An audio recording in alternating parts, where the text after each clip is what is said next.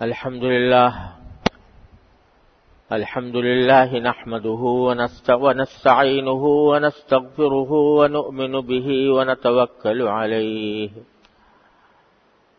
ونعوذ بالله من شرور أنفسنا ومن سيئات أعمالنا. من يهده الله فلا مضل له ومن يضلله فلا هادي له. وأشهد أن لا إله إلا الله وحده لا شريك له وأشهد أن سيدنا وسندنا ونبينا ومولانا محمدا عبده ورسوله. صلى الله تعالى عليه وعلى آله وأصحابه. وبارك وسلم تسليما كثيرا. أما بعد فأعوذ بالله من الشيطان الرجيم. بسم الله الرحمن الرحيم. إذا زلزلت الأرض زلزالها وأخرجت الأرض أسقالها وقال الإنسان ما لها. يومئذ تحدث أخبارها بأن ربك أوحى لها. يومئذ يصدر الناس أشتاتا ليروا أعمالهم فمن يعمل مثقال ذرة خيرا يره ومن يعمل مثقال ذرة شرا يره. آمنت بالله. صدق الله مولانا العظيم وصدق رسوله النبي الكريم. ونحن على ذلك من الشاهدين والشاكرين. والحمد لله رب العالمين. بزرگان محترم اور برادران عزیز، یہ سورہ زلزال کی آیتیں ہیں جو میں نے آپ کے سامنے پڑھی ہیں۔ اور اس سے پہلے جمعہ میں ان کی کچھ تشریح کا سلسلہ شروع کیا تھا۔ اس صورت میں اللہ تبارک و تعالی نے قیامت اور حساب و کتاب کا منظر بیان فرمایا ہے کہ وہ وقت یاد کرو، اس وقت کو مت بھولو جب اس زمین کو اپنے بھونچال سے جھنجوڑ دیا جائے گا اور زمین اپنے سارے بوجھ باہر نکال دے گی اور اس اس لیے کہ اللہ اور وہ اپنی ساری خبریں لوگوں کو بتا دے گی، لوگوں پر واضح کر دے گی کیونکہ اللہ تعالی نے اس کو اس کا حکم دیا ہوگا۔ اور اس دن لوگ مختلف ٹولیوں کی شکل میں قبروں سے اٹھ کر جائیں گے تاکہ ان کو ان کے اعمال دکھا دیے جائیں۔ تو جس شخص نے ایک ذرہ برابر کوئی بھلائی کی ہوگی وہ بھی اس کو دیکھے گا۔ اور جس نے ذرہ برابر کوئی برائی کی ہوگی، وہ بھی اس سے، اس کو دیکھے گا۔ یہ ہے ترجمہ اس صورت کا۔ جیسا کہ پچھلے جمعہ میں عرض کیا تھا، یہ بیان ہو رہا ہے اس وقت کا جبکہ تمام مردوں کو قبروں سے زندہ کر کے اٹھا لیا جائے گا۔ اس وقت پوری زمین پر ایک زلزلہ تاری ہوگا۔ اور اس زلزلے کے نتیجے میں ایک طرف تو مردے باہر آ جائیں گے، اللہ تبارک بطالہ ان کو زندہ کر کے باہر لے آئیں گے۔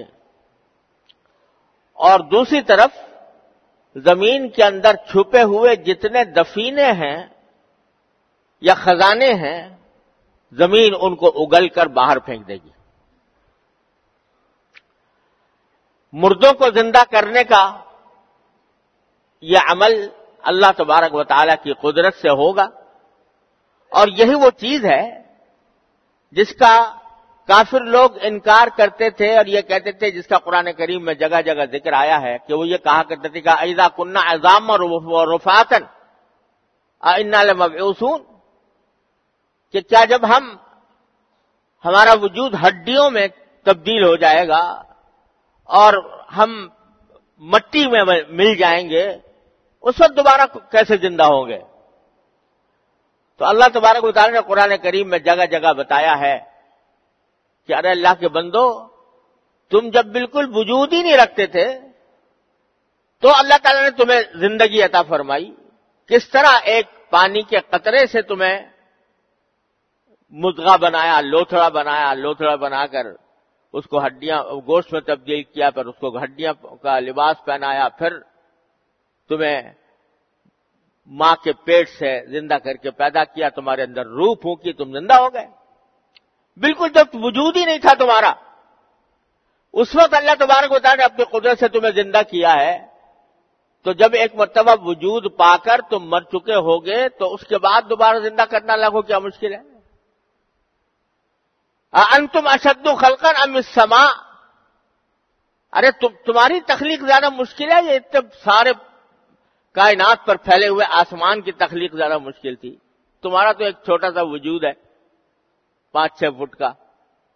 اور اللہ تبارک تعالیٰ نے پوری کائنات پیدا کی ہوئی ہے، تو تب جب تمہیں پیدا کر دیا تھا، تو تمہیں مرنے کے بعد دوبارہ زندگی بھی اللہ تبارک و تعالیٰ تھا فرماتا اور وہ زندگی اس لیے ہوگی تاکہ اس زندگی کے اندر تم نے جو کچھ کیا ہے، وہ تمہارے سامنے آ جائے اور تمہارے تمہیں اس کا بدلہ دیا جائے۔ اچھائی کا بدلہ، اچھائی سے اور برائی کا بدلہ برائی سے۔ تو اس لیے ایک طرف تو زلزلے کے نتیجے میں مردے باہر آ جائیں گے اور زندہ ہو جائیں گے۔ اور دوسری طرف زمین اپنے خزانے اگل دے گی، جس کی تفصیل میں نے پچھلے جمعہ میں عرض کی تھی کہ بتا دیا جائے گا کہ یہ مال و دولت جس کی خاطر تم ایک دوسرے کا خون کیا کرتے تھے لڑائیاں جھگڑے کیا کرتے تھے، مقدمہ بازیاں کیا کرتے تھے، وہ اس کی حقیقت یہ ہے کہ آج تمہارے وہ کسی کام نہیں آ سکتا۔ آج اگر کوئی چیز کام آئے گی تو تمہارا اپنا عمل کام آئے گا۔ اور پھر فرمایا کہ اس دن یہ زمین اپنے سارے واقعات لوگوں کو برملا بتا دے گی کہ میری پشت پر کیا کیا واقعات پیش آئے، کس نے کیا عمل کیا۔ یہ سب تفصیل بتا دے گی زمین۔ اور یہ بات سمجھنے کی ہے۔ بعض لوگ کہتے ہیں کہ بھئی یہ تو زمین تو جمادات میں سے ہے، پتھر ہے۔ اس میں شعور نہیں، اس میں احساس نہیں۔ وہ کیسے اپنے ان واقعات کو محفوظ رکھے گی اور بتا دے گی؟ تو قرآن کریم نے متعدد مقامات پر اس غلط فہمی کو دور کیا ہے جو عام طور سے ہمارے ذہنوں میں پائی جاتی ہے۔ ہم یہ سمجھتے ہیں کہ جو پتھر ہے، وہ بالکل بے جان ہے، بے شعور ہے۔ اس کے اندر نہ سمجھ ہے، نہ اس میں کوئی بات محسوس کرنے کی طاقت ہے۔ ہم اس کو بالکل ایک بے جان اور بے حرکت پتھر سمجھتے ہیں۔ لیکن قرآن کریم نے جگہ جگہ اس غلط فہمی کو دور کیا ہے۔ فرمایا، یہ نہ سمجھو کہ یہ پتھر اگر تمہارے سامنے حرکت نہیں کر رہا، یا یہ کچھ بول نہیں رہا، یا اپنی جگہ سے ہل نہیں رہا، تو یہ بالکل ہی بے شعور ہے، ایسا نہیں۔ ان تمام کائنات کی چیزوں میں جو دیکھنے میں بے جان نظر آتی ہیں، اس میں بھی کچھ نہ کچھ شعور اللہ تبارک و تعالی نے عطا فرمایا ہے، احساس عطا فرمایا ہے۔ وہ امن شعین اللہ یو سب ہو بےحمد ہی ولا کلّہ تفقہ نہ قرآن کریم فرماتا ہے کہ کائنات کی کوئی چیز ایسی نہیں ہے جو اللہ تعالیٰ کی باقی بیان نہ کرتی ہو اور اللہ تعالیٰ کی حمد نہ کرتی ہو، لیکن تمہیں ان کی تسبیح کرنا سمجھ میں نہیں آتا۔ تم اس کا ادراک نہیں کر پاتے، ورنہ ہر چیز تسبیح کر رہی ہے اللہ کی۔ یہ پتھر بھی اللہ کا نام لے رہا ہے اور اللہ تبارک و تعالیٰ کی تسبیح کر رہا ہے، اس کی پاکی بیان کر رہا ہے۔ یہ درخت بھی، یہ دریا بھی، یہ پہاڑ بھی، یہ آسمان کے ستارے بھی، یہ سب اللہ تبارک و تعالیٰ کی تصویر کر رہے ہیں، لیکن تمہیں ان کی تصویر کی سمجھ نہیں ہے۔ اللہ تعالیٰ نے قرآن کریم میں یہ بات فرمائی۔ اور ایک جگہ تو خاص طور پر یہ فرمایا کہ پتھروں کے بارے میں۔ انما و ان من حجارت لما تفجر منه الانهار و ان منها لما يشقق فيخرج منه الماء و ان منها لما يهبط من خشيه الله. یہ جو پتھر جو ہے نا، پتھر، یہ پتھر بھی ایسے ہیں کہ بعض مرتبہ یہ اللہ کی خشیت سے، اللہ کے خوف سے لڑک جاتے ہیں۔ یعنی ان کے دل میں بھی اللہ کا خوف موجود ہے، اللہ تعالیٰ کا روب موجود ہے، اللہ تعالیٰ کی خشیت موجود ہے، یہ اس کی وجہ سے لڑک جاتے ہیں۔ اور ایک جگہ فرمایا، لو انزل نہ حاد القرآن اعلی جبل لڑائی خاص عام متصد من خشیت اللہ۔ کہ اگر ہم نے یہ قرآن کسی پہاڑ پر اتارا ہوتا، تو تم دیکھتے کہ وہ پہاڑ بھی اللہ کی خشیت سے جھکا ہوا ہے اور پھٹا پڑ رہا ہے۔ اس میں بھی اتنی سمجھ ہوتی، سمجھ ہے۔ اور احادیث میں تو بہت سے واقعات اس طرح کے آتے ہیں۔ ایک حدیث میں آتا ہے کہ ایک پہاڑ دوسرے پہاڑ سے یہ خطاب کرتا ہے۔ ایک پہاڑ دوسرے پہاڑ سے کہتا ہے کہ کیا تمہارے پاس اتنے دن میں کوئی ایسا شخص بھی گزرا جو اللہ کا نام لیتا ہو؟ یہ پوچھ رہا ہے ایک پہاڑ دوسرے پہاڑ سے، ایک حدیث میں آ رہا ہے۔ تو قرآن حدیث نے یہ بات واضح کی ہے کہ یہ پتھر جن کو تم بے جان اور بے شعور سمجھتے ہو، ان کے اندر بھی اپنے حساب سے کچھ نہ کچھ شعور موجود ہے۔ بلکہ اب تو یہ چودہ سو سال پہلے قرآن نے کہا تھا اور حدیث نے کہا تھا، اب سائنس بھی رفتہ رفتہ اس بات کو تسلیم کر رہی ہے کہ پتھروں میں شعور ہوتا ہے، پتھروں میں حرکت ہوتی ہے، درختوں میں ہوتا ہے شعور۔ آپ نے دیکھا ہوگا کہ درخت اگر کسی دیوار کے کنارے کھڑا ہوا ہو، جب اس کا تنا اس طرح چل رہا ہے اور آگے دیوار حائل ہو گئی، تو وہ اپنا رخ موڑ لیتا ہے۔ اپنی پرورش پر رخ موڑ لیتا ہے۔ کس نے اس کا رخ موڑا؟ تو اس کے اندر بھی اللہ تبارک و تعالی نے اپنے حساب سے ایک شعور عطا فرمایا ہے۔ اور قرآن کہتا ہے آتا کو لشائن خلق ہوں سم ہدا۔ اللہ تعالیٰ نے ہر چیز کی کو تخلیق فرمایا۔ پھر اس شے کو جس کی تخلیق اللہ تعالیٰ نے فرمائی تھی، جس کو پیدا فرمایا تھا اس کو اس کے مناسب ہدایت بھی دی۔ یعنی اس کے مناسب اس کو یہ سکھایا کہ تجھے اپنی زندگی برقرار رکھنے کے لیے کیا کرنا ہے۔ تو اس طرح شعور، یہ بات تو قرآن و حدیث مدت دراز سے چودہ سو سال پہلے کہہ دی تھی۔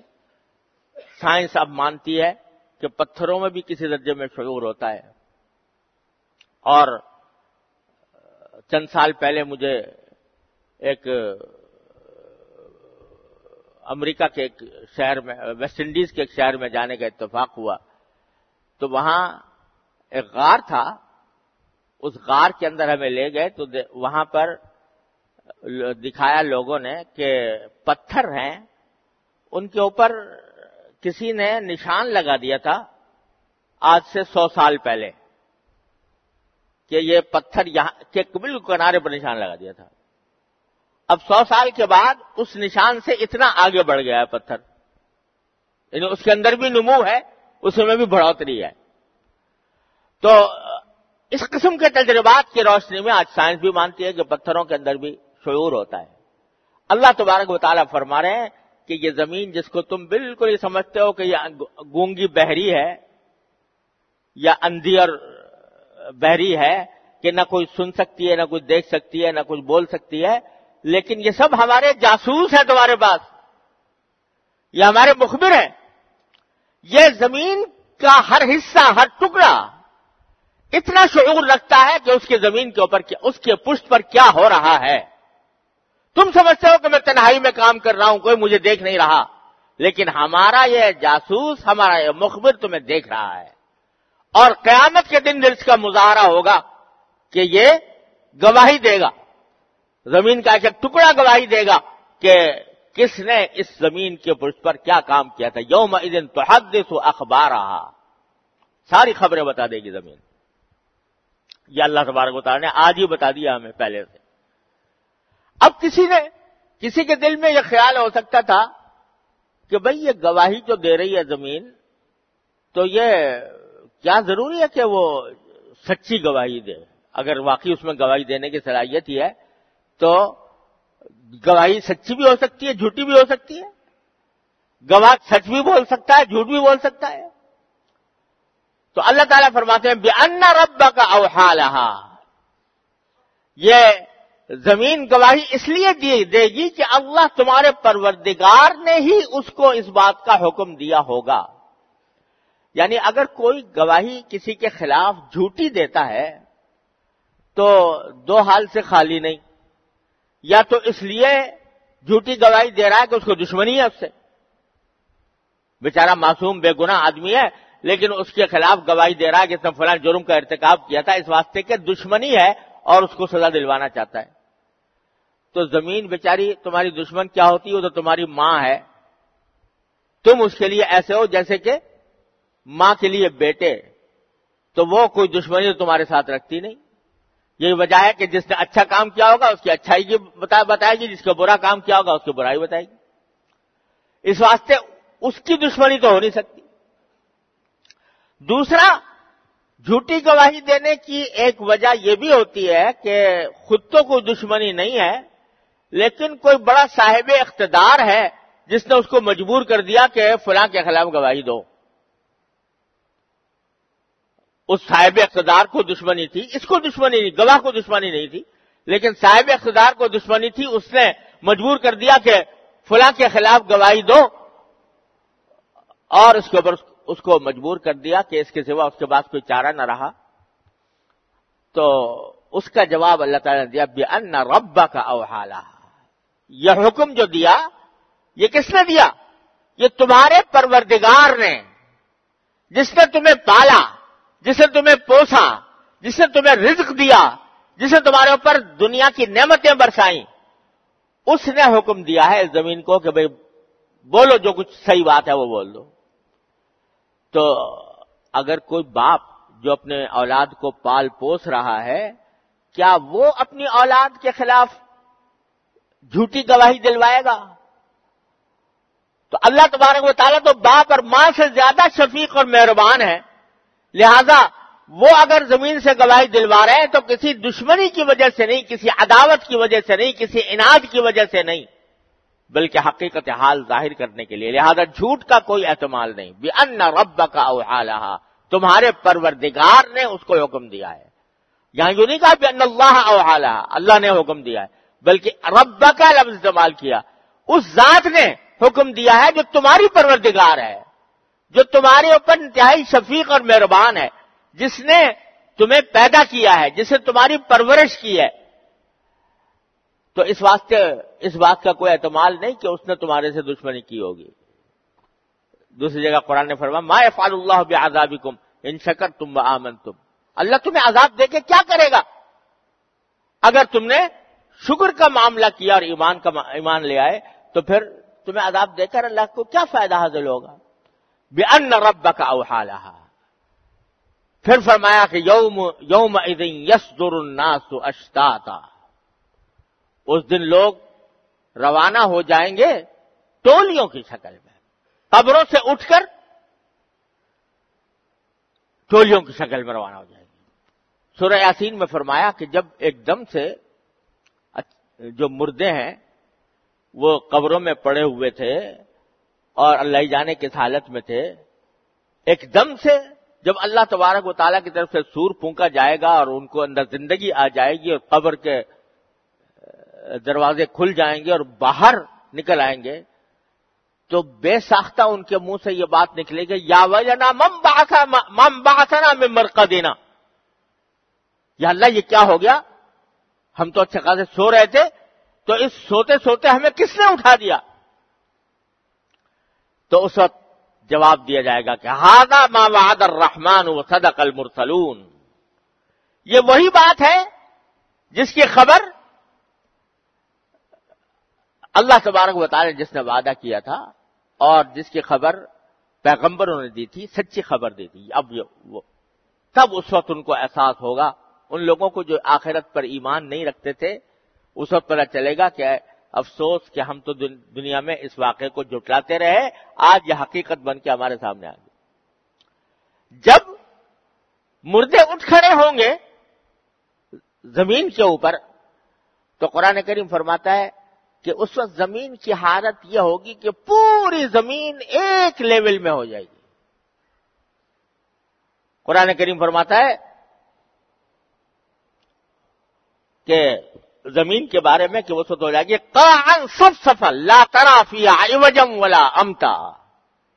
ایسا چٹیل میدان بن جائے گی، ہموار زمین، کہ لا ترافیا وجن ولا امتا۔ نہ اس میں کوئی ٹیڑھ نظر آئے گی تمہیں، اور نہ اس کے اندر کوئی ٹیلا نظر آئے گا، کوئی ابھار نظر آئے گا۔ ایک لیول میں پوری زمین۔ پھر کیا ہوگا؟ یوم ادین طب دائی اس دن وہ جتنے انسان قبروں سے زندہ ہوئے تو کوئی پکارنے والا ہوگا، بلانے والا ہوگا، اس کے پیچھے سب چل پڑیں گے۔ یعنی کوئی فرشتہ ہوگا جو اللہ تعالی کی طرف سے ان کو پکار رہا ہوگا میدان حشر کی طرف لے جانے کے لیے۔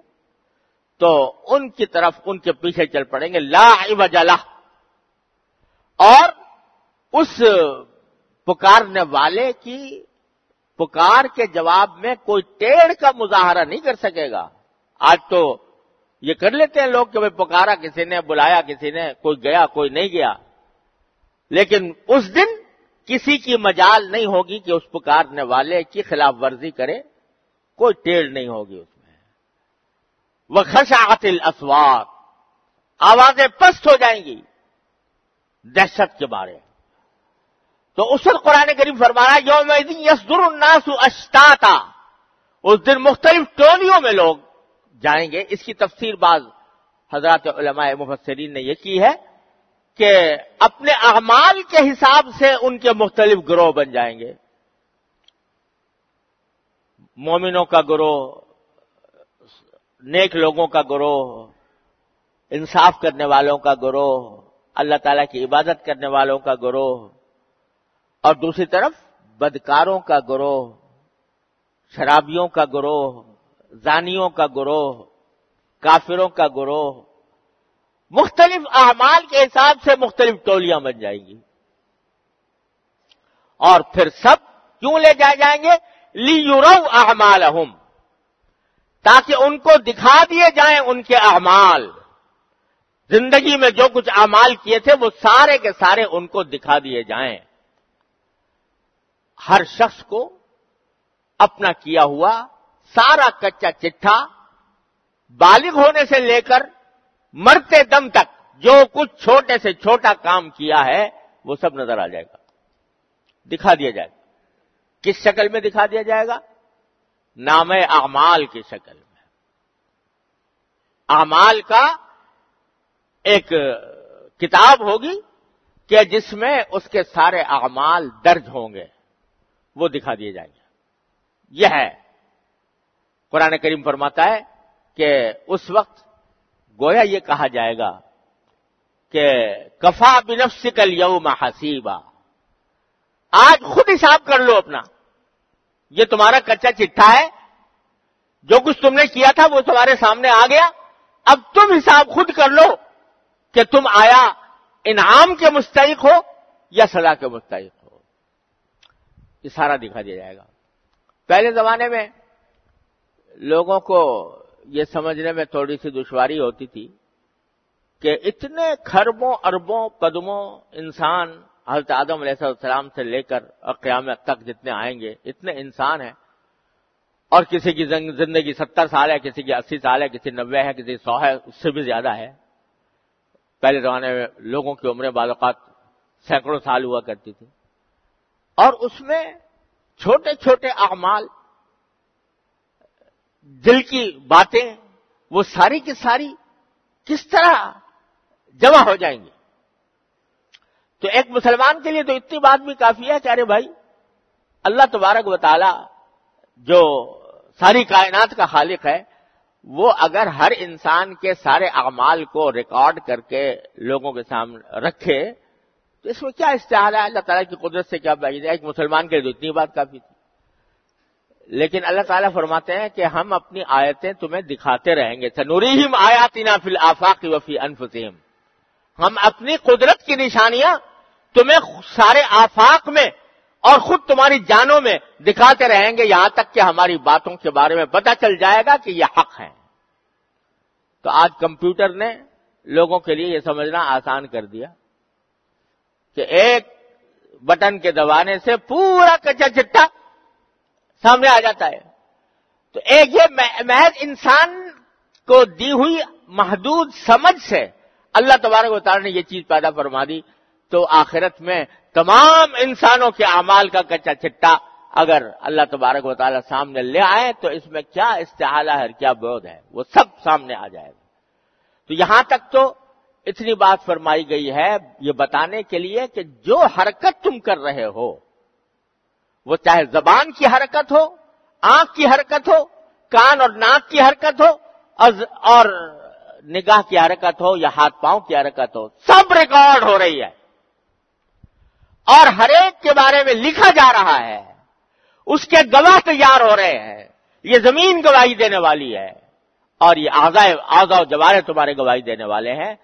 ذرا سوچ سمجھ کر کام کرو۔ جو کر رہے ہو، اس کو سوچ سمجھ کر کرو کہ یہ کام، یہ آخرت میں اس کا کیا انجام ہونے والا ہے۔ چنانچہ اگلی آیت میں اسی طرح بچارہ فرمایا گیا، جس کی تفصیل اللہ نے زندگی دی، تو انشاءاللہ اگلی جمعہ میں عرض کروں گا۔ اللہ تعالیٰ اپنی رحمت سے ہمیں آخرت کی تیاری کی توفیق عطا فرمائے۔ وہ صلی اللہ تعالیٰ خیر خلقی محمد